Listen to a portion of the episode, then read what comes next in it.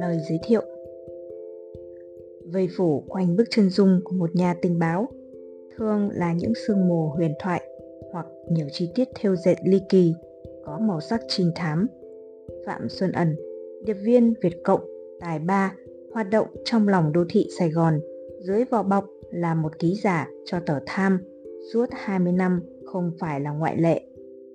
Tác phẩm Một người Việt trầm lặng, nhan đề bản gốc tiếng Pháp là Un Vietnamien bien tranquille của Jean-Claude Pomonti, không nhằm giải thiêng hay góp thêm lời ca ngợi, nhưng dẫn dắt người đọc đi vào những điểm nhấn, khúc quanh quan trọng của bối cảnh và tiểu sử để làm tỏ tường hơn hai phương diện, nhân cách vĩ đại và sự nghiệp phi thường của nhân vật.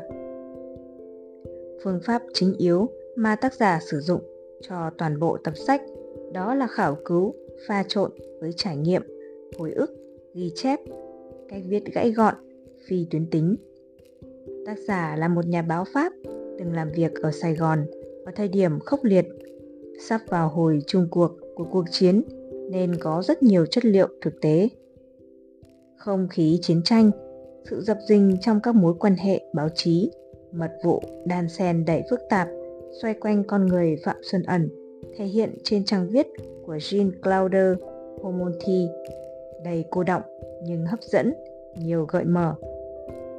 Sài Gòn như là một cái lò, năm trăm nhà báo nước ngoài đến đó tìm hiểu hay tranh giành nhau từng thông tin nhỏ nhất.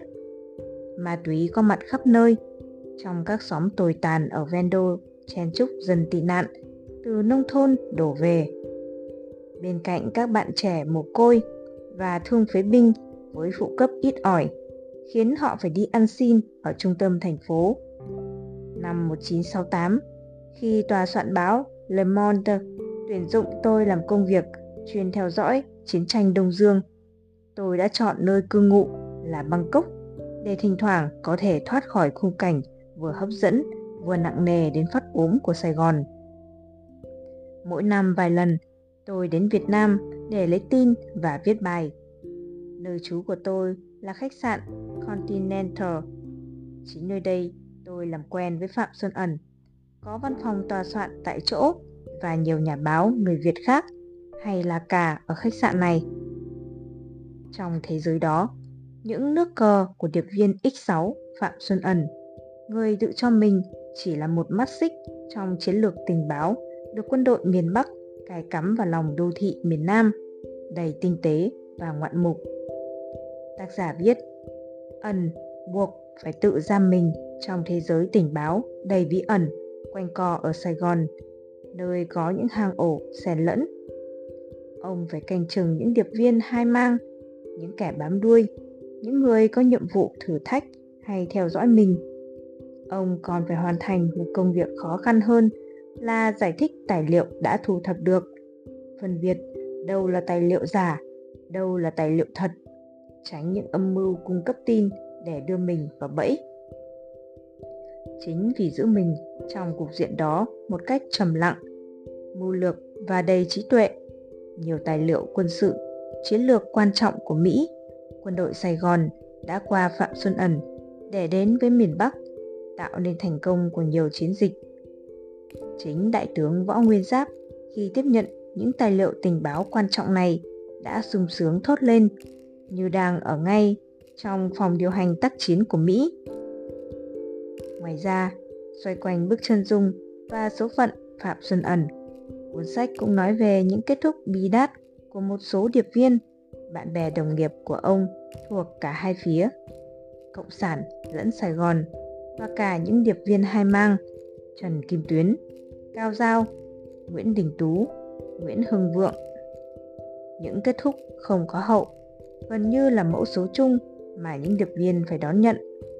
Tuy nhiên, chi tiết cảm động nhất trong số những câu chuyện trên đó là tuy khắc chiến tuyến, nhưng lúc cuộc chiến sắp kết thúc, vì tình bạn, Phạm Xuân Ẩn đã mở đường thoát cho ông Doctor nhỏ thó Trần Kim Tuyến, ông trùm mật vụ của chính quyền Sài Gòn. Rồi đến lượt, chính gia đình Phạm Xuân Ẩn cũng ly tán một thời gian dài. Số phận của Phạm Xuân Ẩn những ngày tháng sau một nghìn chín trăm bảy mươi lăm không phải ít uẩn khúc. Chúng tôi tôn trọng giữ lại những đoạn bày tỏ quan điểm riêng của nhân vật về chính trị, thời thế và góc nhìn của tác giả như sự tham khảo cần thiết cho độc giả. Tuy nhiên, không nhất thiết là đồng tình. Xin mở ngoặc đơn để nói thêm về tác giả Jean-Claude Pomonti, từng là phóng viên thường trú của tờ Le Monde Pháp ở Sài Gòn, chứng kiến quá nhiều tổn thất cho người dân vô tội Việt Nam, đồng thời cũng đứng trên quan điểm của chính phủ Pháp, không tán thành việc Mỹ mở rộng và kéo dài cuộc chiến tranh phi lý. Jean-Claude Pomonti đã có nhiều bài viết không có lợi cho Mỹ và chính quyền Sài Gòn.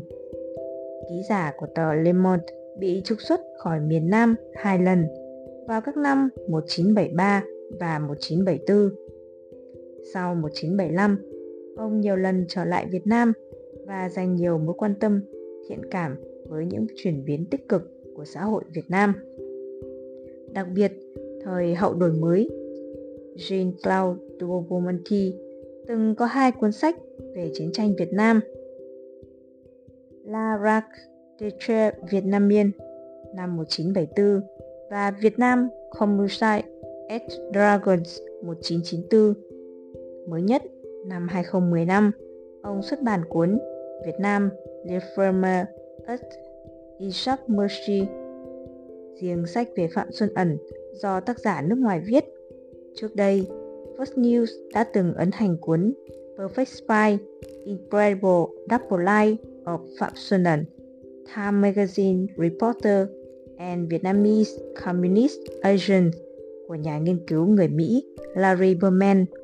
Bản tiếng Việt là điệp viên hoàn hảo nhân sáu, cuộc đời hai mặt phi thường của Phạm Xuân Ẩn, Đỗ Hùng dịch. First News và nhà xuất bản Hồng Đức xuất bản hai nghìn không trăm mười ba. Trong quá trình thực hiện cuốn sách này, chúng tôi có sưu tầm, sử dụng một số ảnh tư liệu lịch sử. Tuy nhiên, vì khả năng tra cứu nguồn và kết nối còn nhiều giới hạn, khiến chúng tôi hiện thời chưa thể làm tròn bổn phận của mình với các tác giả. Chúng tôi xin được ghi nguồn ảnh tư liệu, mong được quý vị hết sức thông cảm và rộng lòng. Cuốn Một người Việt trầm lặng trước đây đã được nhà kiến sách, kiến thức và nhà xuất bản Thanh Hóa ấn hành năm hai nghìn không trăm lẻ bảy. Chúng tôi xin cảm ơn anh Dương Tất Thắng, chủ nhà sách Kiến Thức, đã nhượng quyền sử dụng bản dịch. Xin tỏ lòng thành kính tri ân cố dịch giả Nguyễn Văn Sự. Sử dụng lại bản dịch, chúng tôi đã có một vài chỉnh sửa, hiệu đính, bổ sung, cước chú, trình bày và giới thiệu để tác phẩm được chỉnh chu hơn, phù hợp với hoàn cảnh, nhu cầu tiếp nhận của độc giả trong nước hiện nay. Những câu chuyện, sử liệu từ cuốn sách hẳn sẽ có ích cho những ai quan tâm tới nhân vật huyền thoại Phạm Xuân Ẩn và làm sáng rõ hơn về một phần phân đoạn lịch sử đầy phức tạp mà đất nước đã trải qua. Hy vọng rằng tác phẩm giá trị này sẽ được phổ biến rộng rãi. Trân trọng giới thiệu cùng độc giả: Công ty Văn hóa Sáng tạo Chí Việt, First News.